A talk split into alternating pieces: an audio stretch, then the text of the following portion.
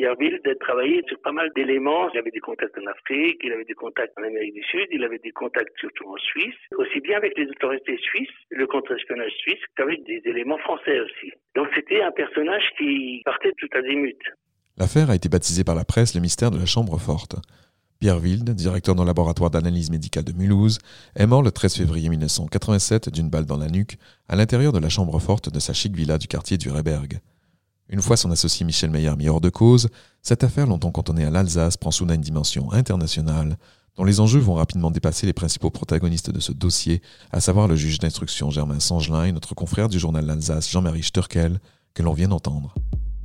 Dans ce second épisode du meurtre de la chambre forte, il sera question d'un mystérieux informateur, d'une jeune et tenace journaliste parisienne, d'argent et de France-Afrique. Une piste qui mène tout droit à Michel Barouin, homme d'une importance politique et financière considérable jusqu'à sa mort dans un crash d'avion au Cameroun dans la nuit du 4 au 5 février 1987. Mais que vient faire Pierre Wilde, le Mulhousien, dans cette histoire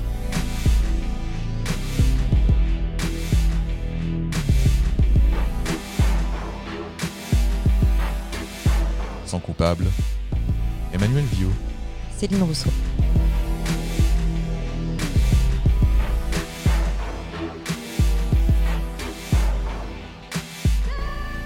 Céline, tu nous avais laissé, je dois dire, sur un suspense vraiment insoutenable à la fin du premier épisode. Et malgré mon insistance, d'ailleurs, t'avais rien lâché. Non.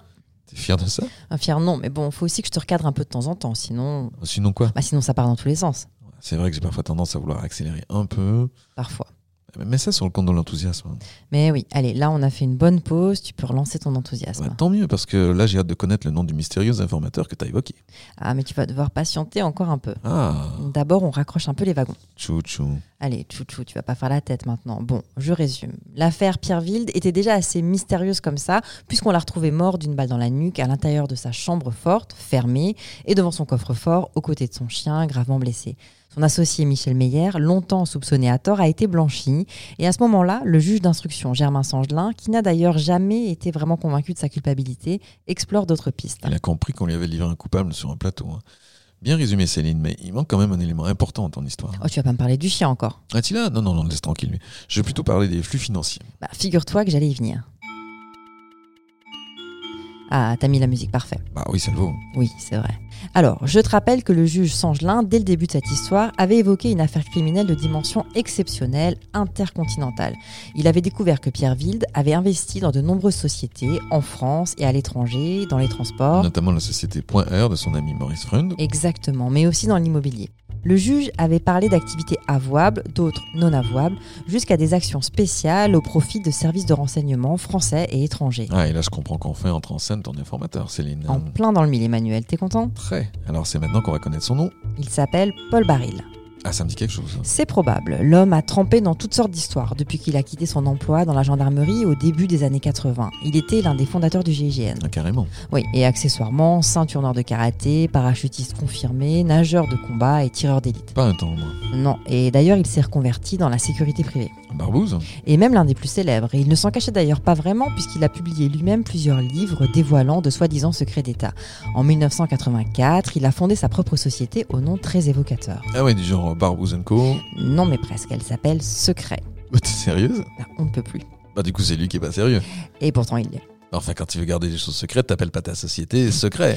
Euh, oui, et c'est pas le moindre des paradoxes de cet homme, mêlé de près ou de loin à de retentissantes affaires politiques, mais qui n'hésite pourtant pas à s'afficher régulièrement dans la presse et les librairies. Alors, on doit savoir plein de choses sur lui. Alors, des choses qu'il a dites, oui, des choses vraies, c'est à voir. Pour ça, on peut se fier beaucoup plus à ce que la justice a pu lui reprocher au fil des ans. Des activités peu recommandables, donc. hein. C'est le moins qu'on puisse dire. Son nom est notamment lié au génocide des Tutsis au Rwanda parce que sa société aurait signé en 1994 un contrat d'assistance militaire avec le gouvernement rwandais. De graves accusations. Oui, on l'a soupçonné aussi de blanchiment d'argent, d'association de malfaiteurs en vue de la commission d'extorsion en bande organisée, en vue de la commission d'assassinat et en vue de la commission de corruption. Mais il n'a jamais été vraiment inquiété. Il a toujours pu échapper à la justice, à part une condamnation à du sursis pour recel de documents dans l'affaire des écoutes de l'Élysée en 2007.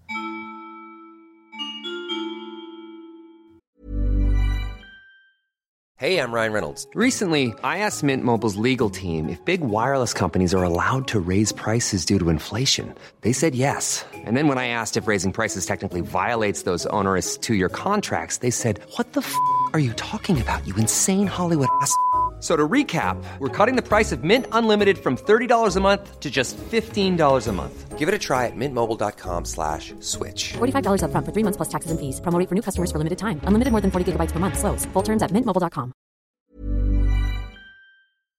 Bon, ok, mais que vient faire Paul Maril dans notre histoire Eh bien, en 1993, il prend contact avec le journaliste Jean-Marie Sterkel. Écoutons-le nous raconter comment ça s'est passé. Je connaissais Paul Barry depuis 1981 et euh, un jour, euh, Paul m'appelle en me disant Est-ce que tu connais l'affaire euh, Pierre Wilde Alors, J'ai dit Je connais euh, Oscar Wilde, mais à Mulhouse, c'est Pierre Wilde.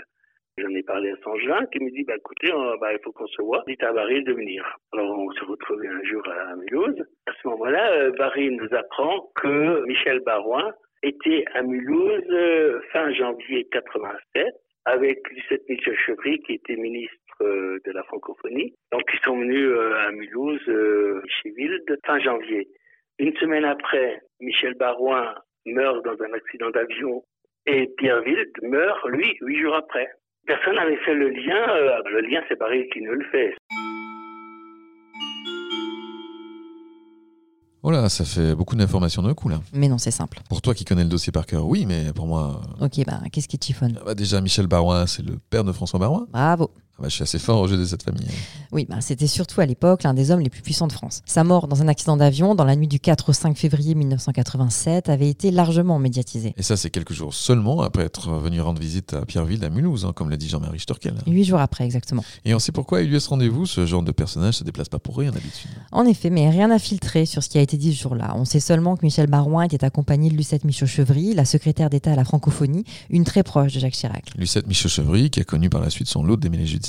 Parfaitement. L'information de cette rencontre en janvier 1987 a été confirmée des années plus tard par des gendarmes de la brigade de Mulhouse qui avaient servi d'escorte. Donc, si je comprends bien, Céline, Michel Barouin rencontre Pierreville à Mulhouse. Huit jours après, il décède. Et encore huit jours après, c'est Pierreville qui meurt. Tu as tout compris, Emmanuel. Ah, c'est troublant. Très troublant. Ouais, en même temps, c'est en réalité qu'une succession de dates. hein. Oui, mais qui relance l'enquête. Le juge Sangelin va désormais creuser la piste financière en lien avec les activités communes de Pierre Wilde et Michel Barouin. Pour ceux qui suivent cette affaire depuis le tout début, c'est un peu le vertige. On parle de flux financiers internationaux. dont il avait été question dès le début d'ailleurs. Oui, et on parle maintenant aussi de personnages très connus. Et surtout, toute l'affaire commence à faire sens. Suivez l'argent, Céline. Exactement, Emmanuel. Ok, mais attends, je suis un peu perdu là.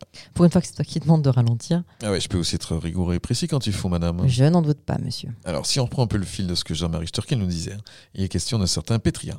Oui, Paul Baril se présente comme le garde du corps de Jean-Louis Pétria, le PDG de la GMF, la garantie mutuelle des fonctionnaires. Un empire financier qui a développé de multiples activités sous son précédent président. Michel Barouin. Bravo, Ah là, c'était pas difficile. c'est toi qui le dis. Donc l'enquête s'engage maintenant sur la piste Barouin. Et on découvre là un personnage assez éloigné des idéaux humanistes qu'il aimait afficher en public. Et maintenant, j'aime la musique. Je me souviens que la mort de Michel Barouin avait fait couler beaucoup d'encre. hein. Beaucoup de gens n'avaient pas cru à la thèse officielle de l'accident. Revenons quand même sur les faits, hein, Céline. Quand il s'apprête à décoller de l'aérodrome de Brazzaville en République du Congo vers 22h45, Michel Barouin vient de rencontrer le président Denis Sassou Nguesso. Pour les affaires de la GMF. hein. Alors pas tout à fait, mais la mutuelle avec ses multiples activités était la couverture idéale pour parcourir du pays et rencontrer les chefs d'État. Mhm. On ne sait pas de quoi il a été question pendant ce séjour en République du Congo. Des rumeurs parlent d'une mission sollicitée par Jacques Chirac, alors Premier ministre, ou par le président François Mitterrand, ou même par les deux. Ah oui, la cohabitation, c'était compliqué. Toujours est-il que l'avion s'est écrasé peu après le décollage. Les huit passagers et les deux membres d'équipage meurent sur le coup. Ces derniers étaient pourtant expérimentés et l'avion en bon état. Louche. hein. Assurément, la boîte noire parviendra finalement en France par des chemins détournés, mais les derniers instants de l'enregistrement ont été effacés. L'enquête conclut à une vague panne électrique. Vague salaire, en effet. hein. Oui. Depuis, on n'a jamais su ce qui s'est passé. Non, sabotage, attentat, il y a eu bien des supputations, mais on ne saura jamais le fin mot de l'histoire. Et pourquoi aurait-on voulu éliminer Barouin Michel Barouin, c'était pas n'importe qui. hein. Il occupait des fonctions officieuses qui excédaient de loin son poste bien en vue de PDG de la GMF. Des fonctions secrètes Il faut d'abord retracer son parcours pour mieux comprendre le personnage. Jeune, il fréquente Sciences Po où il fait la connaissance de Michel Rocard et Jacques Chirac. Déjà, un bon carnet d'adresses hein, des deux côtés de l'échiquier politique. Hum, belle image. Merci. Michel Baron était, c'est vrai, un peu joueur d'échecs, mais c'était aussi un homme d'action. Contrairement aux deux autres, il ne fera pas l'ENA, mais deviendra commissaire de police. Pour son premier poste, il est affecté en Algérie. Syrie. en pleine guerre. Voilà, là il se fait remarquer pour son talent de négociateur. Et puis en 1959, il passe aux renseignements généraux, ensuite rapidement à la DST, la direction de la surveillance du territoire. Le contre-espionnage. Oui, dans ce cadre, il était considéré naturellement comme un spécialiste des missions en Afrique du Nord. C'est à cette époque aussi qu'il rejoint la franc-maçonnerie au sein du Grand Orient de France, dont il sera élu grand maître en 1977 et 78. Qu'est-ce que ça a à voir avec l'histoire, ça Eh bien, c'est un premier lien avec Pierreville. Ah bon Mais oui, tu te souviens le soir où il avait rendez-vous avec son associé. Il devait se rendre à une réunion d'une loge maçonnique locale, où il n'était finalement pas allé. Ah oui. Et donc Bah, Pierreville était franc-maçon, d'une autre obédience que Michel Barouin, mais c'est dans ce contexte qu'il se serait connu. Ok. Tu relances la musique Voilà. Dans les années 70, le parcours de Michel Marouin prend une spectaculaire pente ascendante. Oui, il est entre autres nommé successivement chef de cabinet des deux présidents de l'Assemblée nationale, puis il se met en disponibilité de la fonction publique en 1974, année où il est nommé président de la GMF, année aussi où est élu Valéry Giscard d'Estaing à la présidence de la République. Quel rapport VGE a besoin d'un homme de réseau en Afrique pour contrebalancer les réseaux gaullistes de Jacques Faucard. Et Michel Marouin sera son homme de la France-Afrique. Exactement. Pendant ce temps, à la tête de la GMF, Barouin en profite pour placer des gens sûrs, d'anciens militaires. Il entreprend de diversifier les investissements jusqu'à en faire une entreprise très rentable, qui rachète par exemple la FNAC en 1985. Il devient l'un des hommes les plus influents de France, et peu avant sa mort, il annonçait même son intention de racheter TF1. Ce serait une des causes de sa mort, tu crois Sans doute pas, mais c'était peut-être par contre une sorte de rodomontade. Oh, joli. Rodomontade Ouais. C'est un mot qui existe, tu sais. Ah, je sais, il faudrait l'utiliser plus souvent d'ailleurs, t'as raison. Merci. En fait, l'homme se croyait traqué, en particulier depuis la mort de sa fille Véronique. En avril 86, elle a été happée par une voiture dont on n'a jamais retrouvé le conducteur. Pourquoi est-ce qu'on s'en serait pris à lui, à sa famille C'est ce qu'a cherché à découvrir Dominique Lorenz, une jeune journaliste qui a suivi la piste Barouin en Afrique. Dans son livre Une guerre, publié en 1997, elle fait un lien entre sa mort et la vente d'armes ou d'uranium entre la France, l'Iran, l'Irak et la République du Congo. Waouh, une grosse histoire. Oui, mais qui n'a jamais été prouvé. En tout cas, en 1987, Michel Barouin est un homme qui compte. En pleine cohabitation, il a réussi l'exploit de rester très lié à Jacques Chirac, tout en étant un intime de François Mitterrand. Signe de souplesse Mm. Oui, ou d'opportunisme. Ah, Signe sûrement aussi d'influence. Incontestablement. Si bien que notre collègue Jean-Marie Sturkel, tout comme le juge Germain Sangelin, contacté par la journaliste Dominique Lorenz, croit désormais dur comme fer que Barouin visait la présidentielle de 1995. Écoutons-le à ce sujet. La mort de Michel Barouin, euh, ben, on ne sait pas dans quelles conditions l'avion volait à 3000 mètres d'altitude. Il a explosé. On ne sait pas pourquoi et il n'y a jamais eu de, de vraie enquête. Et euh, l'hypothèse qui ressort, c'est que des élections de 88, tout le monde s'était dit c'est foutu, Mitterrand va être réélu. Et on préparait déjà pour euh, les élections de 1995 un nouvel homme euh, politique entre la droite et la gauche, côté humaniste. Et cet homme, c'était Barouin. Le problème, c'est qu'on ne sait toujours pas si c'est la mort de Barouin et un crime ou pas. Céline, qu'est-ce que tout ça a à voir avec Pierreville encore Je sais, ça devient un peu ma question fétiche, mais tu comprends. Tu fais bien de demander, Emmanuel. hein. En fait, voilà, quelques années avant ces circonstances dramatiques, Michel Barouin a créé une structure appelée Fondation de l'homme citoyen. Une structure où transitait beaucoup d'argent. Et devine qui en était le trésorier Pierreville Et Excellente réponse, encore une fois. Encore une fois, c'était facile. Et à quoi servait cette fondation, juste Le juge Sangelin en était convaincu. La Fondation de l'homme citoyen servait à amasser des fonds en vue de la candidature de Michel Barouin à la présidence de la République. Alors Céline, qui était vraiment Pierreville Eh bien, comme on l'a dit dans le premier épisode, il avait deux visages. hein. L'un, celui d'un directeur de laboratoire d'analyse qui avait réussi, l'autre, lié à des opérations plus spéciales. Dès le début, d'ailleurs, le juge Sange l'avait repéré l'ombre des services spéciaux dans ce dossier. Oui, mais ça reste encore flou de ce côté-là. Ce qui est connu, c'est que Pierre Wilde gérait les fonds d'une organisation maçonnique internationale, le CLIPSAS. Le clip quoi Le CLIPSAS, c'est une organisation maçonnique créée sur la base de l'appel de Strasbourg, lancée en janvier 61. En unissant plusieurs loges, il s'agissait de faire contrepoids à l'influence anglo-saxonne. Ces loges seront donc francophones, avec bien entendu des représentants en Afrique, en particulier chez les chefs d'État. Bien entendu. Et tout cela était à l'initiative notamment du Grand Orient de France. Dont faisait partie Barouin. Tu vois que tu suis Ah, t'en doutais Bien sûr que non. Surtout que maintenant, on suit à nouveau la piste de l'argent. Souvent la meilleure. Eh oui, Parce que tout le monde en veut. C'est ça. Et c'est pour ça aussi que le juge Sangelin envoie des inspecteurs à Saint-Martin. Saint-Martin, l'île des Caraïbes Oui, c'est ça. Là, la GMF a procédé à d'importantes opérations d'achat et de revente de terrain. Et Pierreville était sur place. Oui, ça s'est établi. On sait même qu'il y avait reçu des menaces de mort. Ah oui Oui. J'imagine qu'on sait pas pourquoi. Non, une fois encore, l'enquête n'a mené à rien. Mais il y a de fortes présomptions qu'il y allait pour transférer des fonds au service de Barouin. Bon, comme tu dis, en réalité, on n'en sait rien. Et en tout cas, ce qui est sûr, c'est que c'était pas pour faire du tourisme. Pas seulement, en tout cas. Jean-Marie Storkel a d'ailleurs sa petite idée là-dessus. On l'écoute On l'écoute. On s'est rendu rendu compte que Barouin avait un plan. Euh, la GMS a perdu 3 milliards de francs dans un complexe hôtelier à l'île Saint-Martin. Le juge Sangelin envoie les gendarmes de la brigade de recherche de Mulhouse enquêter à Saint-Martin. Et c'est là ils établissent que Pierre Wilde travaillait là-bas aussi également pour euh, Michel Barouin et qu'il était menacé de mort. On retrouve aussi un compte en Suisse. euh, L'argent a été géré apparemment par Pierre Wilde sur un fonds qui s'appelait la, la Fondation de l'Homme Citoyen. Et c'était un trésor de guerre qui devait permettre aussi de financer la campagne aux élections présidentielles de Michel Barouin en 95. Dis donc, Céline, il aimait bien Pierreville les longs voyages comme ça. hein. Tu penses à la compagnie.r et à l'Amérique du On Sud peut rien cacher. Oh si, on peut me cacher plein de choses. hein. J'ai deux enfants qui écoutent ce podcast, si tu vois ce que je veux dire. Et je vois, c'est des fois plus simple de se retrouver dans le labyrinthe des enquêtes que dans le dédale des stratégies d'un enfant. Ouais, passons.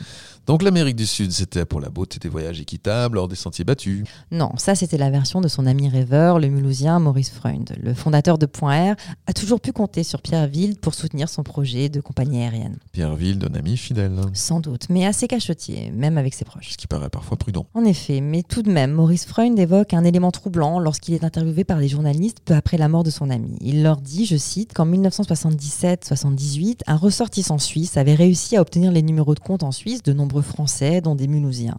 Cet homme avait fait chanter les possesseurs de ses comptes, mais grâce à ses relations, Pierre Wilde avait réussi à épingler le maître chanteur qui menaçait de livrer ses listes aux autorités françaises. Et Pierreville faisait partie de ces Mulhousiens concernés. Probablement. En tout cas, il s'est senti suffisamment concerné pour se prêter au jeu des autorités suisses qui lui ont demandé de servir d'appât. Et ça marchait Oui, l'employé de la fiduciaire d'où provenaient ces listes a finalement été arrêté et condamné par les autorités suisses.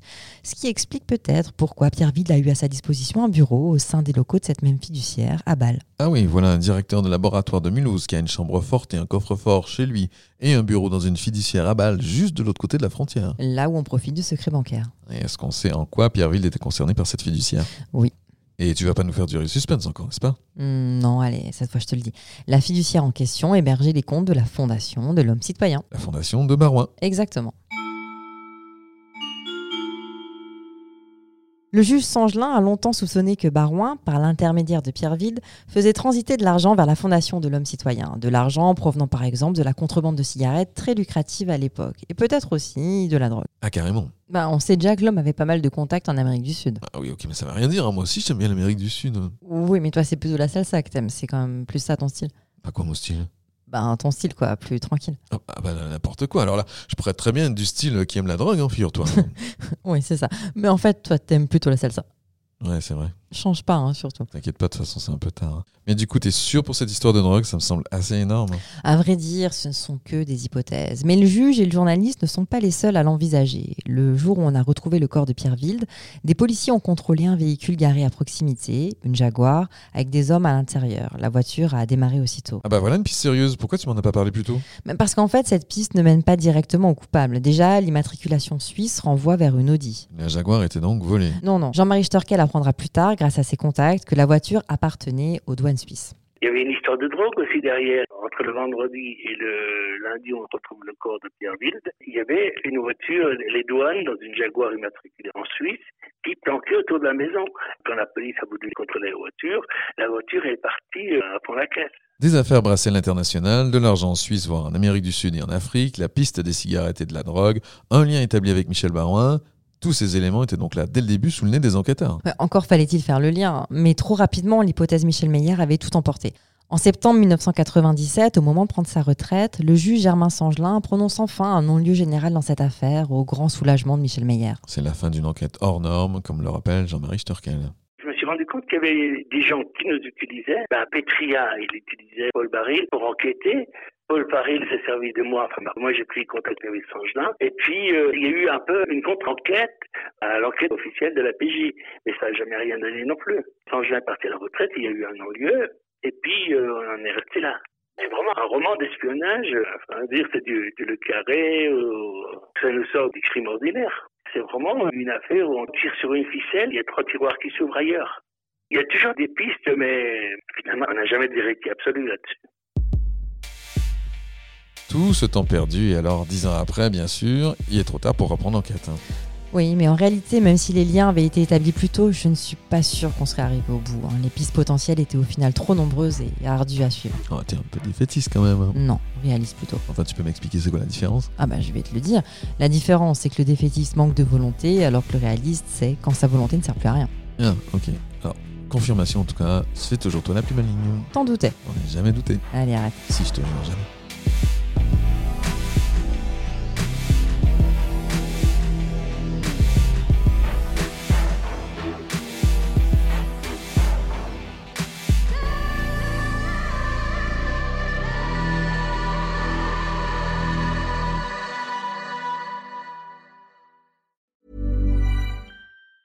Hey, it's Danny Pellegrino from Everything Iconic.